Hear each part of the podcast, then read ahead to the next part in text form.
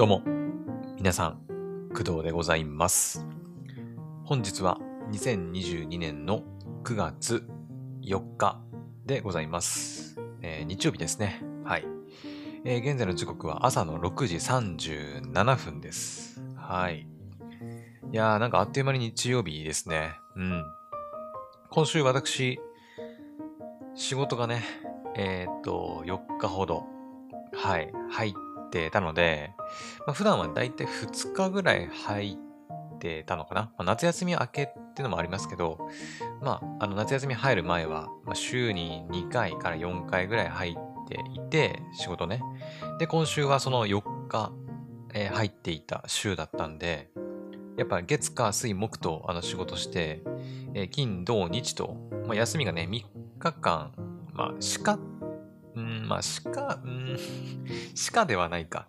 ね、普通に、やっぱ、ね、もっと、これ聞いてくれてる皆さんはもっと働いて、ね、いるかと思いますので、まあ、週5で、ね、フルタイムで働いてる方からしたら、いや、お前もっと働けるだろって突っ込まれるかもしれないんだけど、まあまあまあ、私ちょっとね、あの、まあ、体調的にも、なんかまあいろいろね、あの精神的にもちょっとフルタイムで働くのはちょっときついなと思ってね、まあ今の仕事をね、自分のペースでちょっとやってるので、まあまあまあ、週2から週4ぐらいのペースでね、働いているんですけど、やっぱ普段週2とかで働いたりとか、まあ夏休み中はね、ずっと仕事せずにいたりとかしていたので、やっぱ久々にこう週4回、4日、まあ全部フルタイムではなかったけど、うん、全部フルタイムではなかったけど、まあ週に4日働くと、やっぱ休みがね、3日間しかなくなってしまうので、ね、ちょっとなんか休みあっという間に終わっちゃうなっていう感じがしますね。うん。明日、明後日はですね、また、はい、仕事があります。来週は週2かな？ですかね。うん。週2回働いて、まあ、お休みとなりますんで、まあ、来週は、あの、ヘブ版のゲーム実況とかもそうだし、まあ、それ以外のね、ことも、まあ、いろいろできるんじゃないかなと思います。はい。あ、でも、ん？来週じゃないか。再来週かな？えーっとですね、私病院に行かなきゃいけない日があるんだよね。確かね。さ、あ、再来週だね。うん。再来週？うん？今週？今週って言えばいいのかな？今週は何もなし。ん？ん難しいな。まあ、とりあえず、あの、明日以降は、明日以降の週は、特に仕事があるだけで何もないので、OK と。で、その次の週が、えー病院に行かなきゃいけない日があるので、まあ仕事含めたら、まあ週3ぐらいでね、ちょっと用事があるって感じかな。うん。はい。で、それ以降は、そうだね、特に病院行く予定もないし、まあ、普通に仕事って感じだね。うん。はい。まあなので、ね、まあ、今日ね、日曜日で、休みがあっという間に終わっちゃったなっていう気分でございます。はい。ちなみに天気はですね、あんまり良くなくて、今日もね、うん。まあ、夜中雨降ってたみたいで、はい。今日も、曇りですね。なんかちょろちょろ雨降ったりはしてますけどね。うん。っていうか、台風ってどうなったんです？台風。なんか数日前にさ、確か台風の話した気もするんだけど、そう、台風11号。今どこ来てんの？ね。ちょっと調べますね。えー台風11号について。えー大型で強い台風第11号は4月じゃあ4日の4時。あ、もうつい先か。つい先ってかほんと2時間ぐらい前か。えには、え宮古島の西北西約80キロにあって、え1時間におよそ15キロの速さで北へ進んでいる。いや、本当に遅いんだね、これね。時速15キロってことでしょ車で運転しててもめちゃくちゃ遅く感じる速さだよね。下手したら歩いた方が、歩い、いや、歩くはちょっとさすがに無理か。走った方が速いっていう人もいるんじゃないかな。ね。で、中心の気圧は950ヘクトパスカル、低気圧ね。中心付近の最大風速は40メートル。最大瞬間風速は60メートルで、中心の北東側240キロ以内と南西側165キロ以内、165キロ以内では風速25メートル以上の暴風となってます。はあはあ、さらに表示。えー、台風は5日にかけて東シナ海を北上。次第に進路を東寄りに変えて、6日には九州へ接近する恐れがある。めっちゃ遅いね。ええー。あれ？この台風の話したのいつだっけ？だって。2日前ぐらい？あれ？そんな経ってないか？にしても遅くない？なんか。なんかこれまでの台風って結構さ、スーってね、まあ規模はいろいろあるにせよ、速さ的には結構スーってね、通り過ぎていっちゃうようなイメージなんだけど、うん、2、3日とまでいかないけど、まあ3、4日ぐらいで、ね、日本を通り過ぎていくイメージなんだけど、めっちゃ遅いね。時速15キロの速さか。まあそりゃあね、そんなペースでノロノロ言ってれば、いつまで経ってもね、来ないわな。うーん。6日 ?6 日に九州。6日で九州か。さっき言ったように私来週、その9月の14だったかな ?14 に病院に行かなきゃいけないんで、えー、それまでにはね、さすがに台風過ぎ去っててほしいなーっていう気がしますね。うん。まあ、そもそも東北の方来るのかな？あ、これ NHK のサイトだな。ちょっと見ていい？NHK の情報で、えー、っと、9月の7日水曜日の3時に、あの、北海道、まあ、青森ちょっとかすってるかなぐらいの位置に来てますね。うん。じゃあ全然平気か。ね、今週中にはじゃあもう、ね、どっか通り過ぎていっちゃうって感じかな。そっかそっか。めっちゃ遅いね。ね。九州とか沖縄の方は大変なんじゃないかな。那覇市では強風の影響で怪我人も出てるらしいです。うん。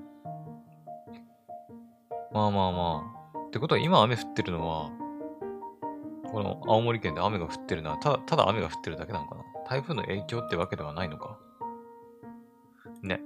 どうなんだろう。うん。まあ、とりあえず7日ね。OK。7日と8日がちょっとやばいのかな。え、でも7日の3時であの位置ってことは、まあそうか、6、7、8あたりかな？うん。にかけて、まあ私の住んでるエリアはちょっとやばいのかなって気はしますね。うん。はい。まあ、皆さんもね、あの、日本をなんか、思いっきりこう、なんつうの？えっ、ー、と、通り過ぎていくというか、どっちかっていうと北側寄りなのかな？うん。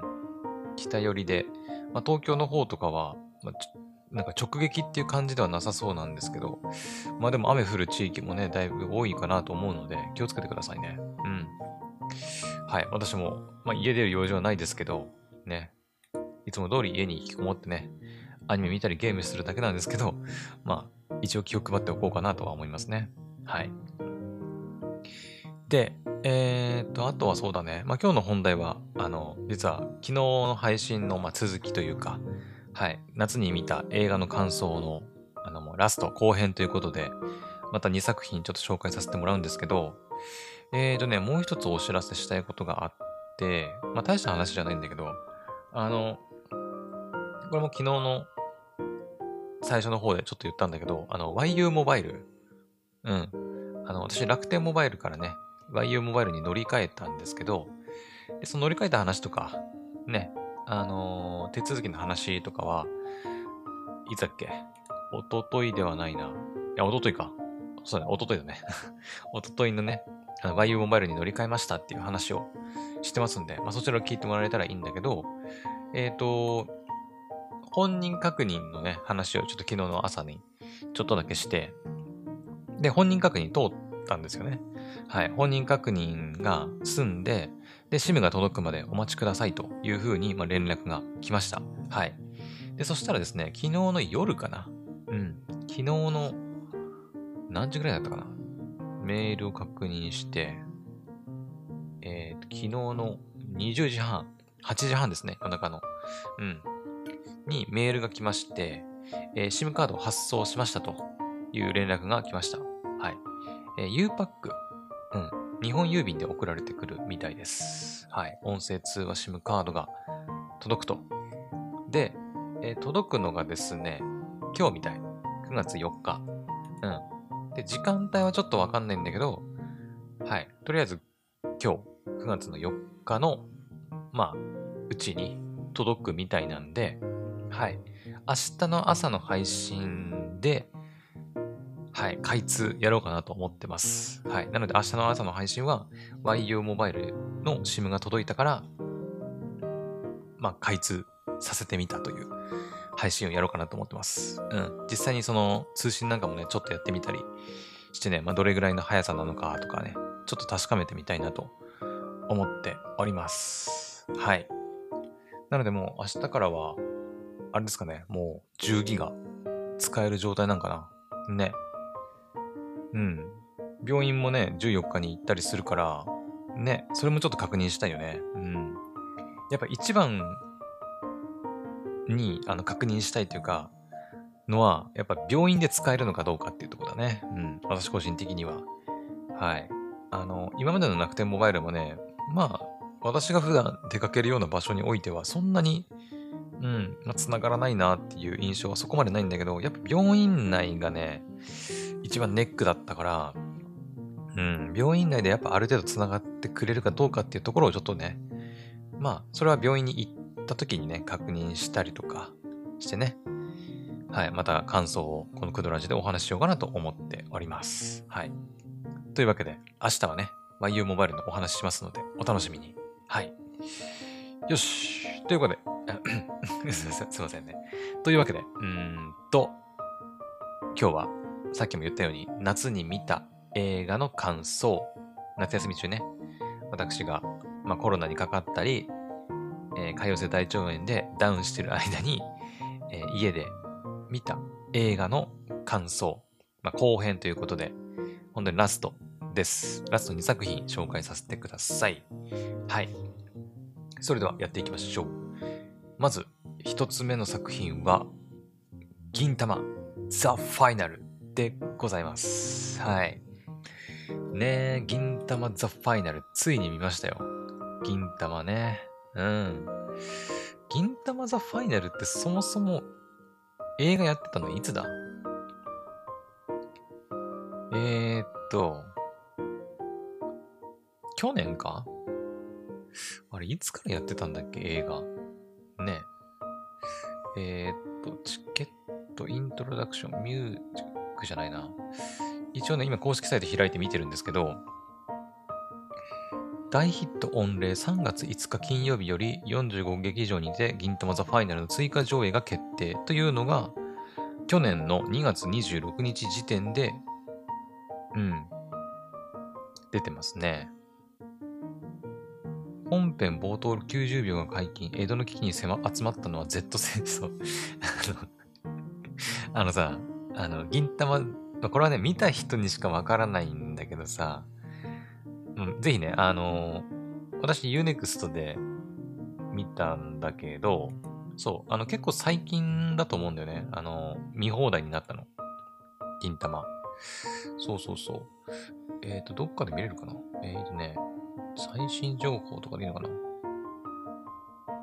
違うか。銀玉ザファイナル、アニメ銀玉史上最大の興行収入達成。2021年3月2日。うん。やっぱ去年の最初の方だったのかな？うん。ですかね。去年のま2月くらいに多分公開されてたんじゃないかな。DTV。うん。DTV でも多分見れるのかなじゃあね。私は Unext で見たんですけど、うん。確か、でも結構最近だったと思うな、Unext で配信されたの。うん。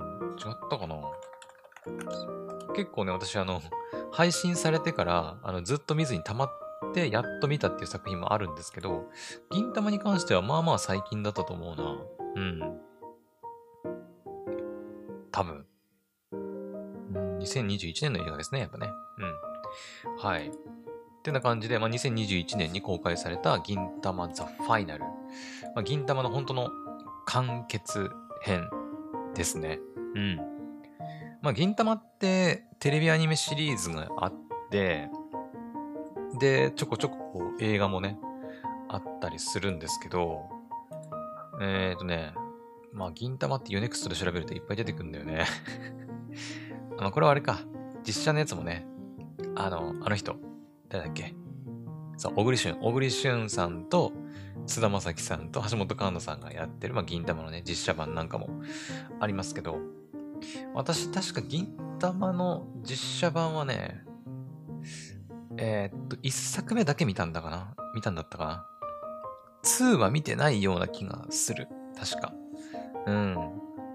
で、アニメに関しては、えー、っとね、アニメに関してはね、おそらく全部は見てないんじゃないかなと思う。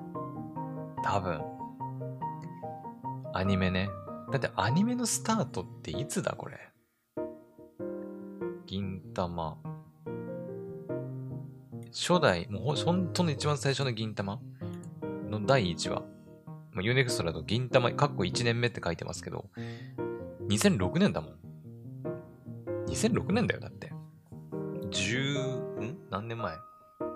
うん、4、16年前ぐらいか。かな？今から考えると。16年前。16年前って言うと、私が4、4歳と、4歳と12歳、小学校、高学年ぐらいか。だね。から、まあ中学生ぐらいにかけて、の時に、あの、入ってた。うん。放送開始した、まあ、アニメですね。銀玉ね。うん。私ね、リアルタイムでは見てなかったと思うんだよね。確か。うん。当時、小学校の頃に銀玉見てた記憶はないんだよね。中学とか高校入ったあたりに、えー、ね、そう、私ね、結構中学入ってからアニメハマり始めたタイプの人間なんだよね。結構小学校の頃とかはどっちかっていうとゲームが好きでゲームやってたような人間なんですけど、うん。銀玉をね、そうだね、中学入って高校行ったあたりかなにアニメにハマり始めたので、多分その頃からね、銀玉を、あの、まあ、今じゃあんまりありえないかもしれないけど、当時はさ、あの、なんていうの今みたいな Unext とかアマプラみたいな動画サブスクリプションみたいなものはなかった時代なので、うん。インターネットはまあかろうじてあったんだけど、うん。ねそれこそね、あの、まあ、今や、今だったら、もうやったらね、もうアウトなんだけど、いわゆる違法アップロードされた あの、動画コンテンツをネットで探して見たりしてましたね。うん。あの、子供ながらに一生懸命インターネットでね、動画探して、あの、アニメがね、違法配信されてるね、サイトとかがあったんですよ。今もあんのかな？あるんだろうな。でも、ね、全部、なんか、その、撤去っていうか、ね、取り締まられたってことはないんだろうけど、まあでもだいぶ今ね、もう、ちょっとお金払えば、 U-NEXT とかね、アマプラとか、 Netflix みたいにいくらでも高品質のやつが見れちゃうからね。うん。だから一昔前はそういうのがなかった時代なんで、やっぱテレビとかで流れたやつを録画したやつが、あの、普通にインターネット上に、まあ、転がり落ちてるというか ね。うん。そういう時代があったんですよね。うん。名前なんだっけななんかアニチューブとかさ。なんだっけ、あと。まあ、いろいろあったなうん。そういうのをね、駆使してね、もう昔のアニメとか見漁ってましたね。中学時代、高校時代。うん。今考えるとね、まあ、絶対やっちゃいけなかったんだけど、まあ、昔はね、その辺のルールもまだ、うん、なんか、ちゃんと決まってなかったのかなどうなんだろうね。もうなかったし、もう、カオス状態ですからね。昔のインターネットの世界って うん、何でもありみたいなところあったからさ。著作権とかもね。うん。今やっちゃダメだよ。今はもちろんね、もう、うん。昔もやっちゃダメなんだけど、今はもちろんやっちゃダメだけど、うん。はい。今もね、私も普通に Unext とかね、ネットリックスとか、ね、アムプラで見てますけどね。うん。はい。で、ちょっといろいろ話が変わりましたけど、まあ、銀玉に戻りますね。で、銀玉は2006年からアニメがずっとやってて、で、テレビアニメについては、あのね、結構見た記憶はあるんだけど、おそらく全部は見てないと思うんだよね。数がありすぎて、で、銀玉ってさ、あの、なんていうの？うーん、まあ、ナルトとかさ、ワンピース、ブリーチみたいな感じで、こう、一つの物語をずっとこう、なんか、なんとか編、なまあ、なんとか編ってあんのか、一応。紅桜編とか。うーん、な、どう言えばいいんだろう。一つの大きな物語をこう、描いているっていうよりは、結構やっぱ一話一話がギャグだったりするじゃないですか。ね。で、まあ一応その大まかなストーリーは一応あるんだけど、まあ今回のその銀玉ファイナルで出てきた、えっ、ー、と、なんだっけ。あの、やべ、名前が出てこない。吉田、ん？吉田松陰？先生。松陰先生だっけ？ね。の話とかさ、まあ、最終的にはそういうね、大ま、あの、大きな話はあるんだけど、基本的にはやっぱり一話一話がふざけたコメディのね、作品だったりするから、あの、こういうネタの話見たなっていう記憶はあるんだけど、一体どこまで見たのか全然覚えてないんですよね、私自身。うん。まあ、だいぶ昔なのもあってさ、ね、それこそさっき言った、ね、インターネット黎明時、黎明時代とまでいかないか。ね、違法アップロード時代に、もう、ネットから漁ってね、見たりとかさ、たまにあるんですよ。あの、見ていったら、なんかもう見れなくなっちゃってたとかさ。うん。えこのエピソード見れないのかよみたいなとか。うん。あったんで、だからね、自分がどこまで見てたのかすらね、ちょっと把握できてないんだよね。もはや。うん。劇場版に関してはね、全部見てた気がするんだけど、紅桜編とか。あとはなんだっけあ、完結編。完結、完結編って言いながら終わらないやつね。うん。劇場版第2弾。よろずやよ永遠なれってやつね。これも見たような気はする。うん。ですね。そんな感じなんですよ。うん。で、あの、銀玉ザファイナルって、えっ、ー、とね、ここ最近やってた銀玉のまあ、続きと言っていいのかな？なんていうのかな？これかな？銀玉ドット銀玉のテレビアニメの第4期か。2017年にやってた、えっ、ー、と、第4期のテレビアニメシリーズがあるんですけど、これがね、全部で51話。うん。まあ4クールか。うん。あって、ここがね、やっぱね、物語がこう、佳境に入っていく、うん、ところだったんじゃないかなと思うんだよね。うん、それまでの銀玉のテレビアニメシリーズは、まあ、いわゆるその、ネタというか うん、ここのファイナルに至るまでのもう前座みたいな感じかな。うん、まあ、それまでにもね、結構面白い話ね、いっぱいあるんですけど、うん。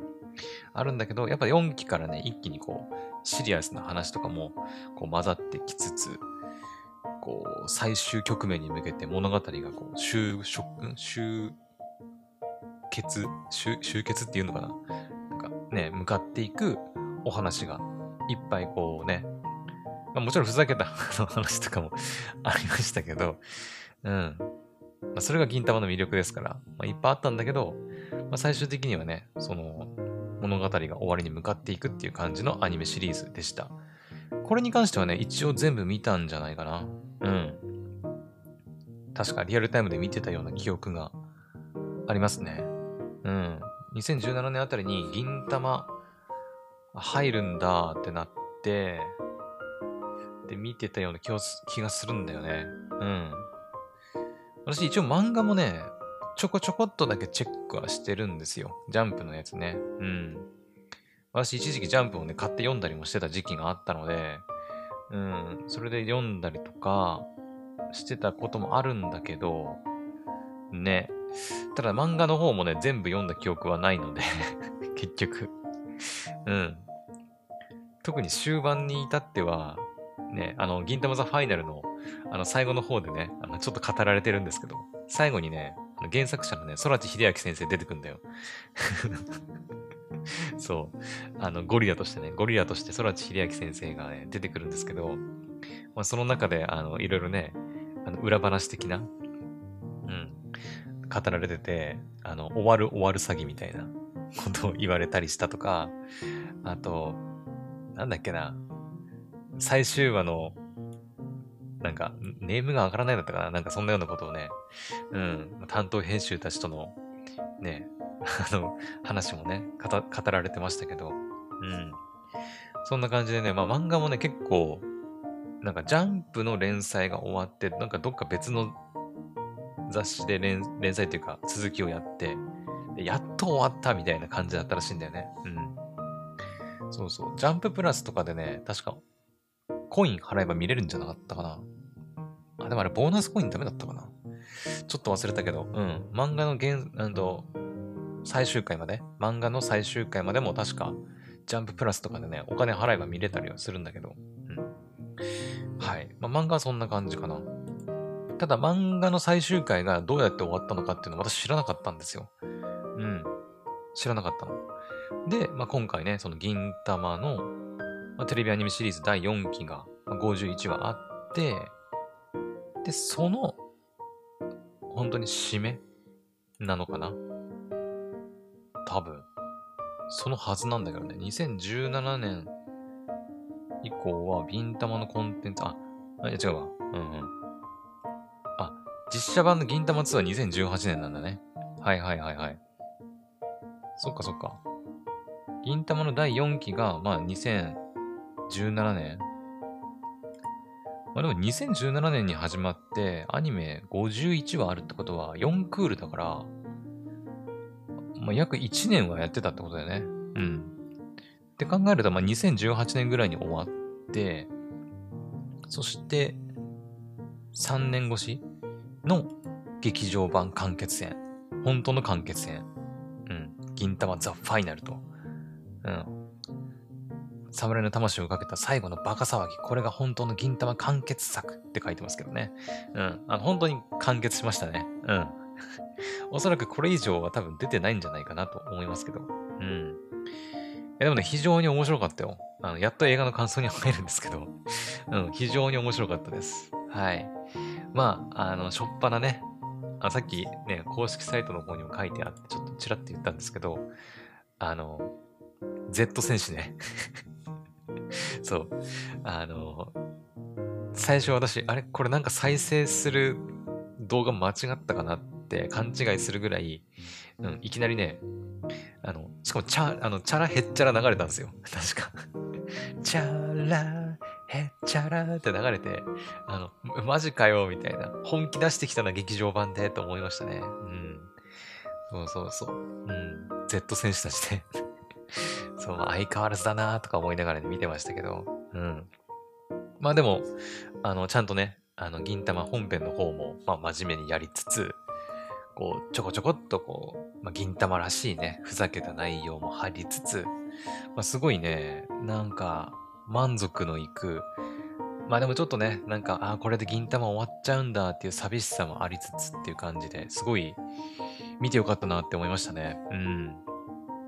まあ漫画原作読んでた人たちはどういう気持ちでね、見てたのかわかりませんけど、うーん、まあ私個人としてはすごく良かったなっていう印象ですね。うん。だから本当にまだね、銀玉ザ・ファイナル見てない人には、ね。まあでも銀玉人気作だからな。うん。ね。銀玉ファン結構多いですからね。まあ私は男ですけど、結構女性ファンも多いですよね。うん、銀玉ね。まあだから、銀玉のザ・ファイナルはちゃんと映画館で見に行きましたとかね、漫画で全部読みましたっていう人が多いと思うんで、むしろ私の方がずっとね、銀玉ザ・ファイナル見てなかったっていう人の方が少ないのかなっていう気もしますけど、もしね、もし、あの、銀玉ザ・ファイナルね、まだ見てないよっていう人がいたら、絶対見た方がいい。うん。これを見ずには、やっぱ銀玉は終われない。終われないっていうか、私もやっぱこの銀玉ザ・ファイナルを見て、なんかこう、自分の中でのその銀玉の、なんかお話というかなんだ、自分の中の銀玉が終わった感じがしましたね。うん。本当に。うーん。ですね。非常に良かった。もうね、もう最後の最後までやっぱ銀玉らしさを残しつつっていう感じなのがね、また良かったよね。なんか、ね、あまりネタバレになるから言えないですけど、うん。最後の最後までやっぱ銀玉らしい終わり方だったなという気がしています。はい。まあ、気になる人はね、ぜひ自分の目で、うん、見てほしいですね。長さ的にはまあ1時間40分ぐらいなんでそこまで長くないんですけど、うん。はい。ただ、あのもちろんだけど、これまでの銀玉シリーズを全く知らない人が見ても、さすがにちょっと楽しめないとは思いますよ。まあ、その、ふざけた、さっき言ったその Z 戦士の下りとか ね、に関してはまあ面白いとは思うけど、あの、アニメのその、メインのね、ストーリー部分に関しては、ちゃんとその、まあ、少なくとも、銀玉のアニメ第4期ぐらいは見ておかないと、まあ、さっぱりわからんっていう感じだとは思います。うん。さすがにね。うん。もちろん本当の銀玉の総仕上げになるので、今までに登場してきたキャラクターだったりとかのことを知ってた方が、まあ、断然楽しめるとは思うし、いやむしろ見ないとダメだっていう気はしてるけど、さすがにね、アニメの量もだいぶあるので だいぶ歴史のある作品だから、うん。まあ、全部見ろとは言わないけど、最低でもまあ2017年に入った第4期ぐらいは見ておかないと、さすがに銀魂ザファイナルは楽しめないんじゃないかなという気はしております。はい。まあ、なのでやっぱ、ね、うん、映画単体で完結っていうよりは、銀魂シリーズの完結作っていう感じなんでね。うん。なので、はい。もう何度も言うけど、銀玉がまだ自分の中で、あの、終わってない人、うん。この映画を見てね、銀玉に終わりを つけてあげてください。はい。私もね、まあ、ね、終わってほしくないなっていう気はしましたけど、まあでもなんか、非常に銀玉らしい終わり方だったんで、うん、私の中での銀玉はもう終わったなっていう気はしております。今はね。うん。はい。というわけで、まあちょっといろいろ話が逸れたりもしましたけど、私が夏休み中に見た映画作品後編の第1作目は、銀玉ザ・ファイナルでございました。ぜひ皆さんも見てみてください。はい。えー、疲れた。疲れたぞ。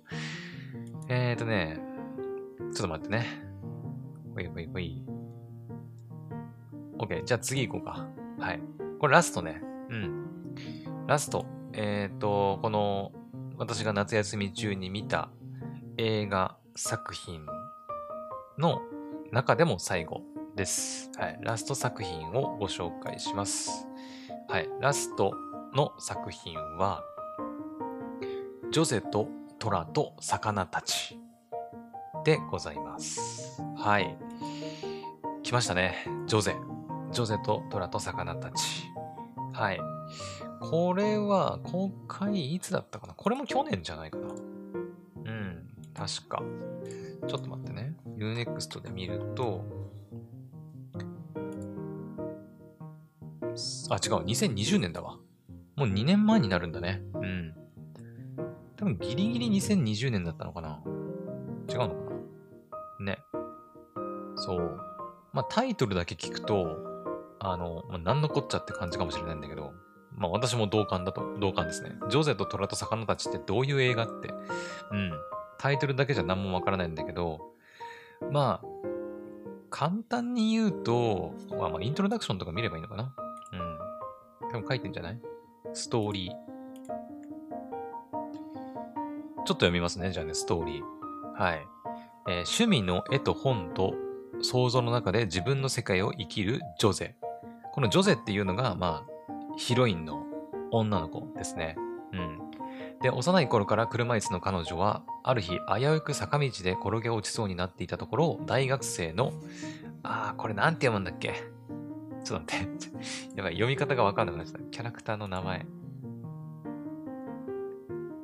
あー、待って、これなんて読むんだ？ゆきおちょっと待って。ちょっと調べていい？主人公の名前忘れちゃった。えっ、ー、とね、これなんて読むんだ？久尾え？あれ？これなんて読んでたっけ？やべ、忘れた。あれ？キャラクターのこの名前なんだっけ？読み方書いてないんだね。とね、あれ？鈴川、なんだっけ？やべやべやべ。ちょっと待って えっとね、多分どっかに書いてるはず。読み方。まさかのまさかだよね。名前の読み方がわからないというね。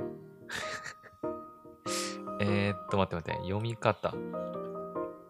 あったあった、読み方。あ、つねお。うん。つねおくんらしい。らしいって見といてなんだよ、お前って感じだよね。ごめんなさい。いやー、させんさせん。と、と、待て？で、ストーリーね。ストーリー。あれ？スト、ストーリー。はい。ちょっと戻りますね。で、大学生のツネオに助けられると。で、このツネオくんっていうのが、えっ、ー、と、まあ、主人公って言うとあれだけど、主人公？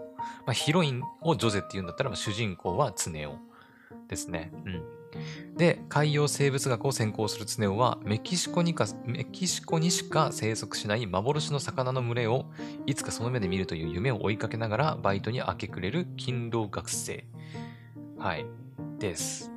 結構優秀なんだよね。そう。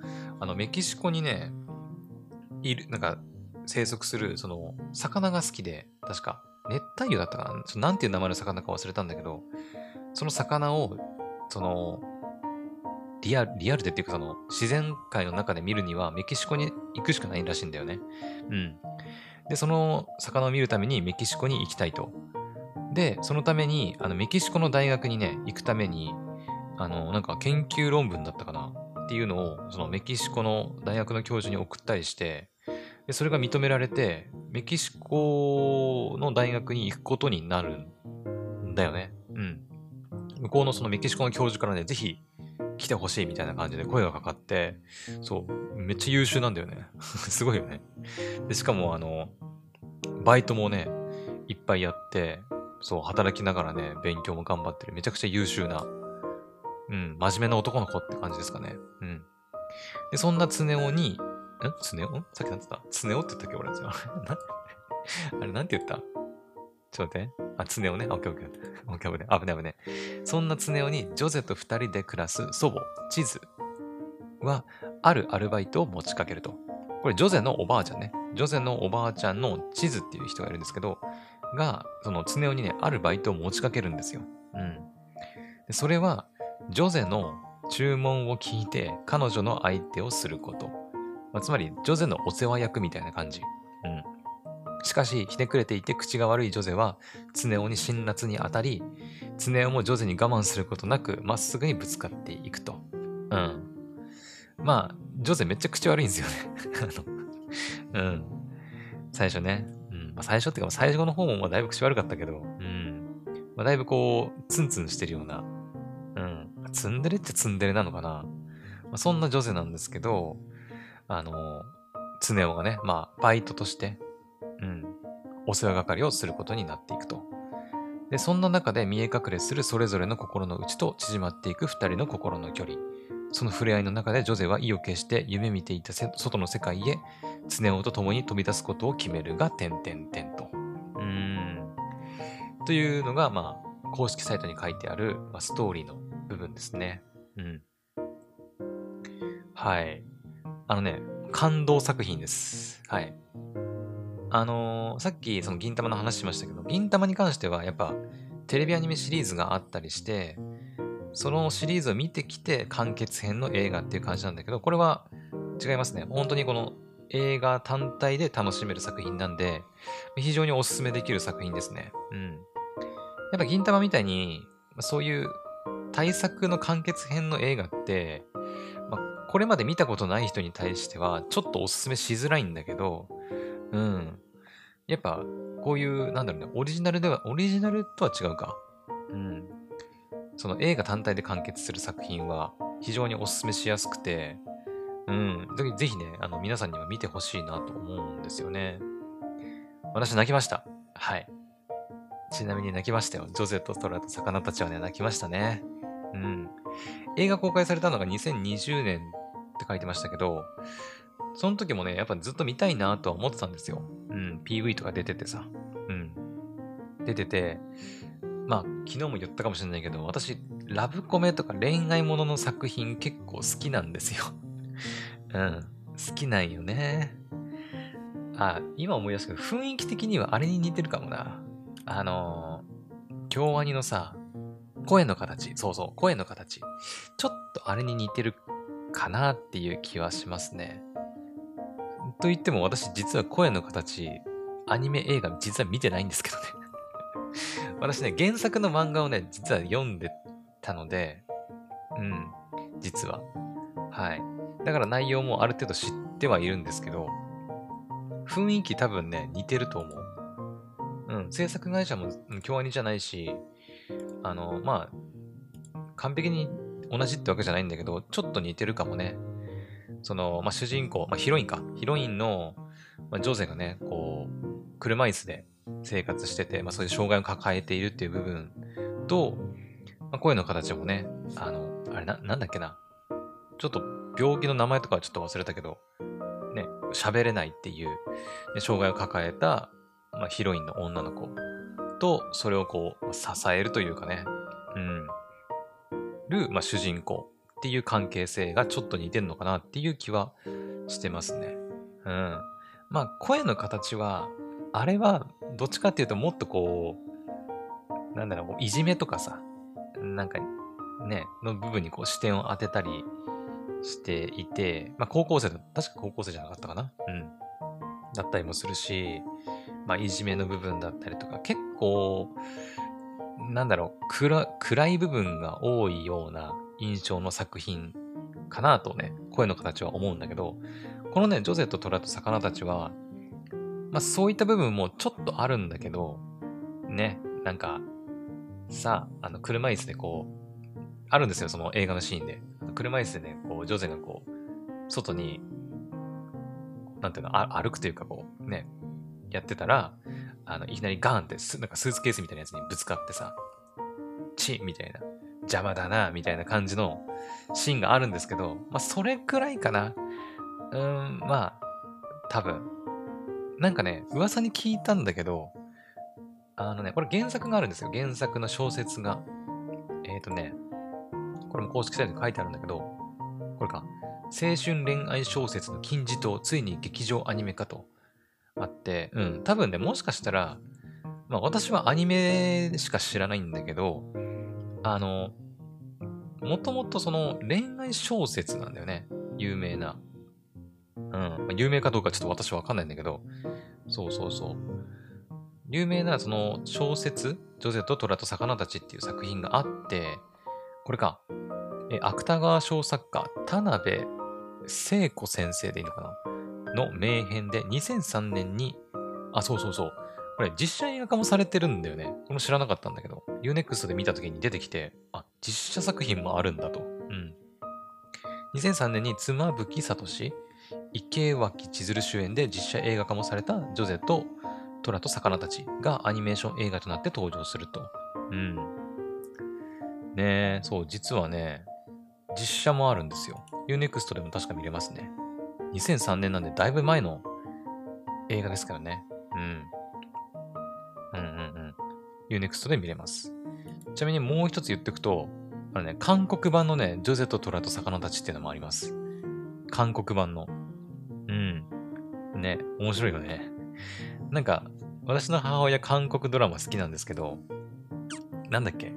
あの、人気のある韓国ドラマを日本が真似て、日本版のなんちゃらみたいな、ね、ドラマとかもあったりするらしくて、なんだっけな、この前なんかいろいろ言ってたのはね、あの、なんだっけあれ、韓国のさ、イテ、イテオン？イテオンクラスだっけ？合ってる？イテオンクラス？だったかな？の、なんか日本版のね、なんだっけ？イテオンクラスの日本版のね、六本木クラスが。そうだそうそうそうそう。っていうのがあるらしくて、もう私全然どっちも見たことないんだけど、あの、なんか言ってましたね、いろいろ。パクリだとかね、なんか面白くね、面白くねと言ったかな忘れたけど、うん、なんかいろいろ言ってましたけど、そう、結構あるんだよね、そういう。日本で人気が出て、韓国で、あの、リメイクじゃないけど、なんか、韓国のそのキャスト陣で作り直すみたいなパターンもあったり、逆に韓国で人気が出た作品を日本で作り直したりみたいなことがあるらしいんだけど、韓国版のジョゼと虎と魚たちの実写映画もあると。こっちはね、2020年の作品なんで、まあ、だいぶ新しいですね。うん。さっきのもう一つのその、日本版のジョゼと虎と魚たちはもう2003年の作品なんで、もうだいぶ前の、ね。2003年ってそれこそ銀玉が始まるよりも前のね、作品なんでだいぶ古いんですけど、はい。韓国版は結構最近の作品ですね。うん。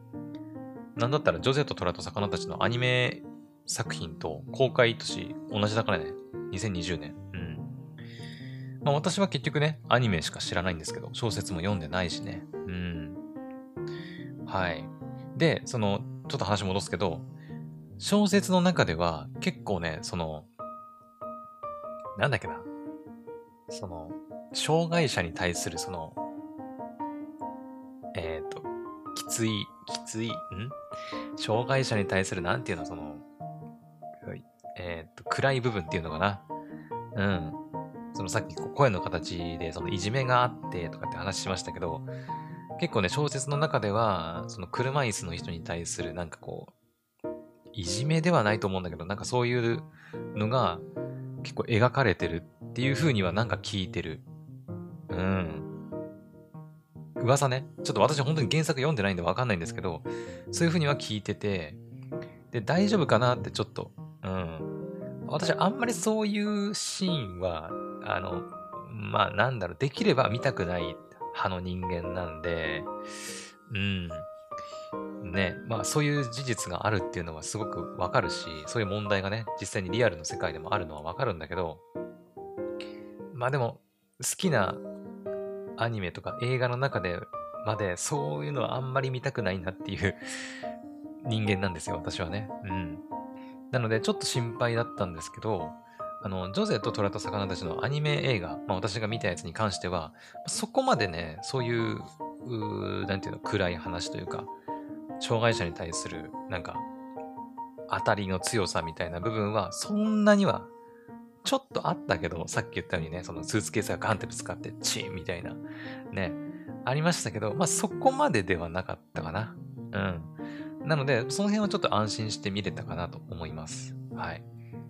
まあ、多分ね、結構いるんじゃないかなと思うんだけどね。その手の話あんま得意じゃない人ね。うん。私がそうだからすごいわかるんだけど。はい。なので、そういう人だもうね、安心して見れるので、ぜひ見てほしいなと思います。うん。まあちょっとそういうのが気になるっていう人は原作小説の方を見た方がいいかなとは思いますけどね。うん。はい。って感じでございます。もう本当に良かったよ。うん。長さもね、そんなに長くないんだけど、そうだね、100分ないから1時間40分くらいか。98分。うん。ぐらいなんで、あの、そんなに長い映画でもないんだけど、その1時間40分くらいの中で結構面白かったし、感動したし、うん。あの、恋愛の要素で言えば、昨日だっけ？昨日話した、えー、っと、竜とそばかすの姫。うん。昨日ね、あの、また、くだらじで喋ったんだけど、竜とそばかすの姫ね。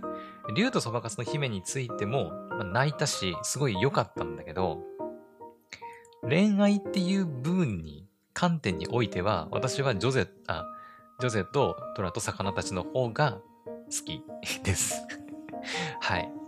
あの、だから昨日も言ったんだけど、竜とそばかすの姫は、恋愛の部分において、最後の終わり方がね、ちょっとどうも納得いかないというか、ね、結局、お前は誰とくっついたんやみたいな、そういう感じだったからさ、なんかちょっとモヤモヤしてるんだけど、あの、ジョゼと虎と魚たちは、まあ、ね、やっぱ物語上さ、やっぱ主人公とヒロインっていう感じでもういてさ、もちろんね、他のキャラクターも出てきて、ね、いろいろあるんだけど、あるんだけど、やっぱこう、さ、主人公とヒロインにはくっついてほしいみたいな思いあるじゃないですか。ね。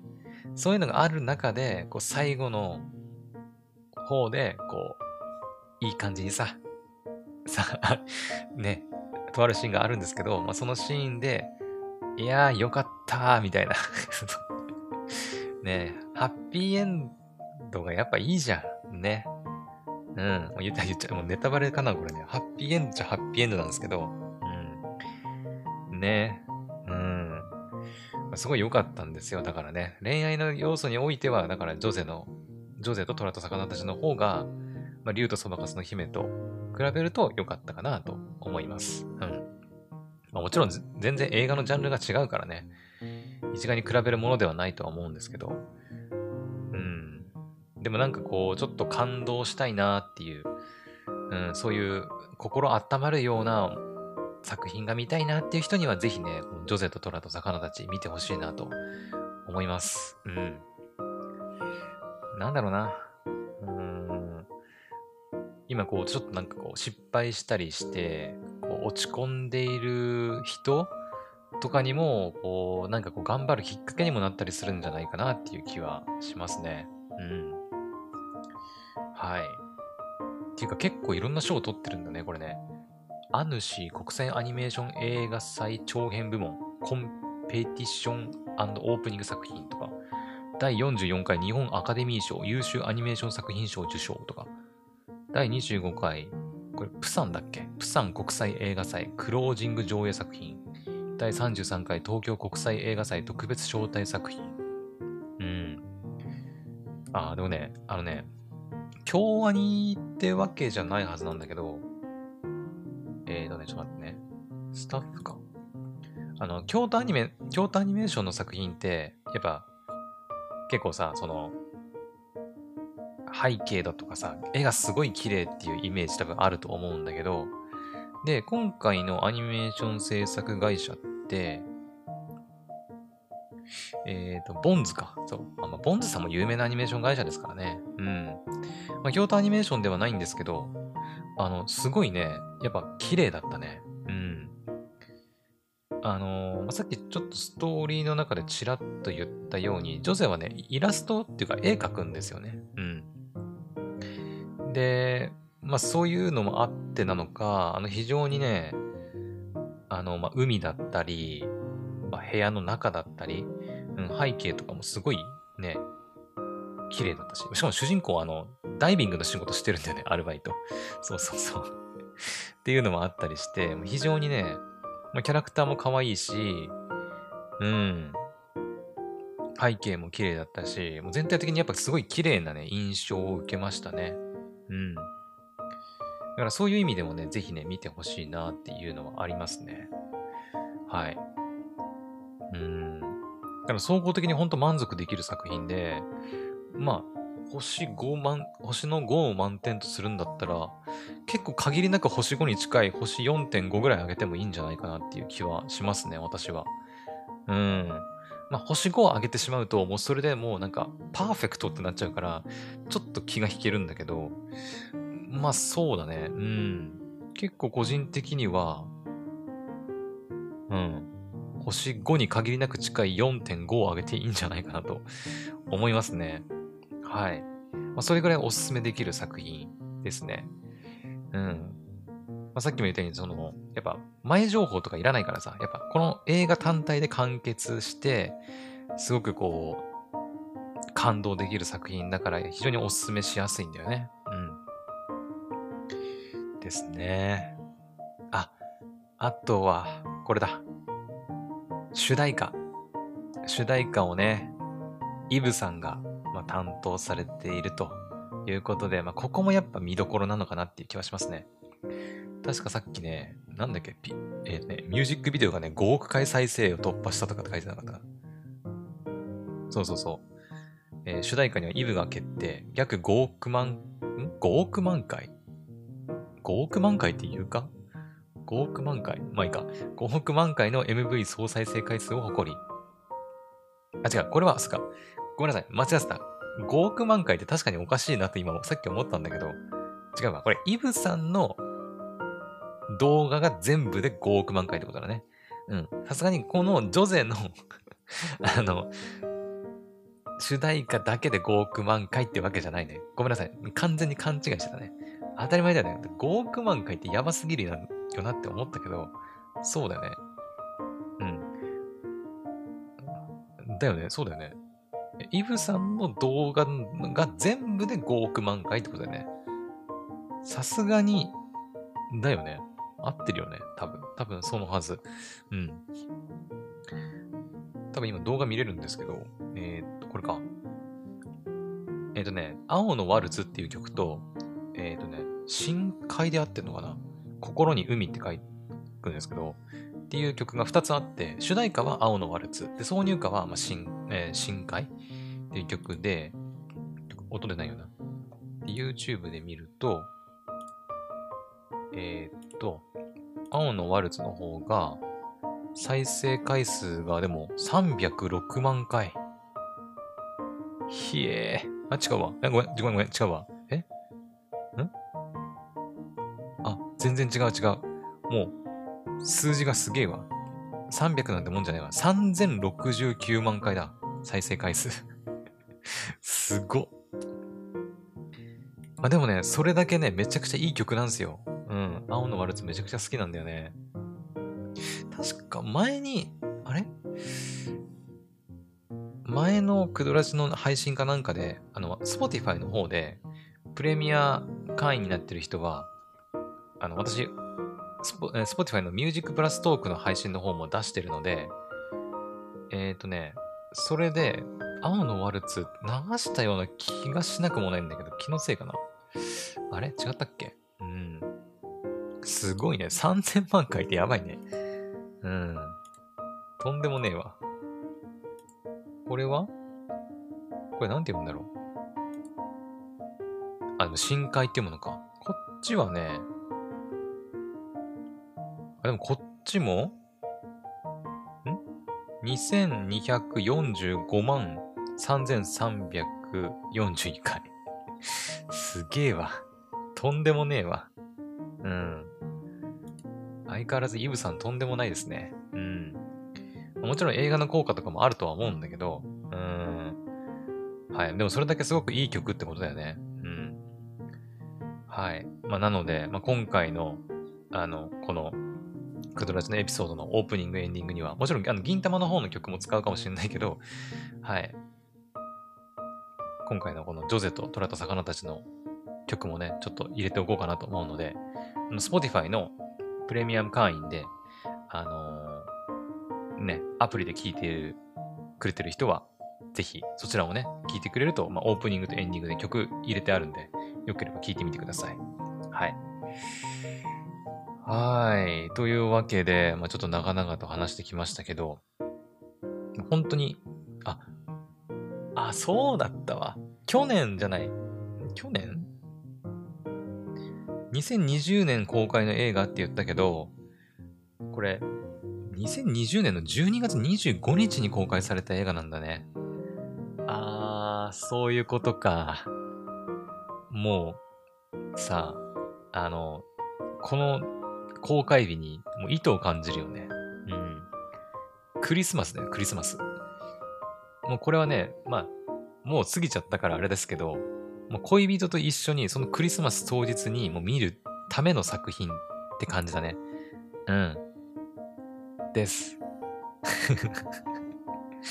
あの、一応ね、作品内はどっちかっていうと夏、じゃあ夏なのかな夏だったかな冬のシーン、あ、まあ、冬を越えて、まあ、春になったりするシーンはあったけど、うん。そっか、映画公開日12月25日だったっけか。なんかそう言われるとそんな気がしてきたな。うん、そんな記憶が脳裏にあるな。わ、いいっすね。ねえ。まあ私はそういう相手もいないので、ちょっとわかんないですけど、まあ、当時ね、そういう相手がいて、ね、クリスマスにデートして、で、ジョゼとトラと魚たちを見に行くと。で、この素晴らしい、まあね、当時はだから公開された日だからさ、公開された日だから面白いかどうかなんてわかんないけど、でもある程度やっぱアニメが好きでさ、前情報を見てて絶対見に行きたいなって言ってたカップル絶対いると思うんだけどさ、うわ、羨ましい。ね。そういう相手がいて、クリスマスデートして、で、ジョゼとトラと魚たち見て、で、感動して、で意見を言い合って、うわ、羨ましい。まあ、そんなことがあったんじゃないかなと、勝手に妄想してますけどね。はい。そっか、だからギリギリ2020年ってことだったんだね。うん。はい。OK。まあ、とりあえず、はい。感動しますんで、ぜひ、ぜひ見てほしいね。うん。はい。あ、そうか、冬のシーンあったわ。あるあるある。そうそう。今、ワンシーン、今、公式サイトで出てきて、あ、ありましたね。バッチリありました。はい。夏から翌年の春にかけてかな？確かね、物語の中で描かれてるのはね。春もあったかな？翌年の春はあった気がするけど、1年間を描いてるんだけど、ちょっと忘れたな。まあいいや。うん。はい。で、あ、さ、えっ、ー、とね、配信サービスにおいてはね、えっ、ー、と、結構いろんなとこで配信されてるみたいで、うんと、サブスクで言うと、これか。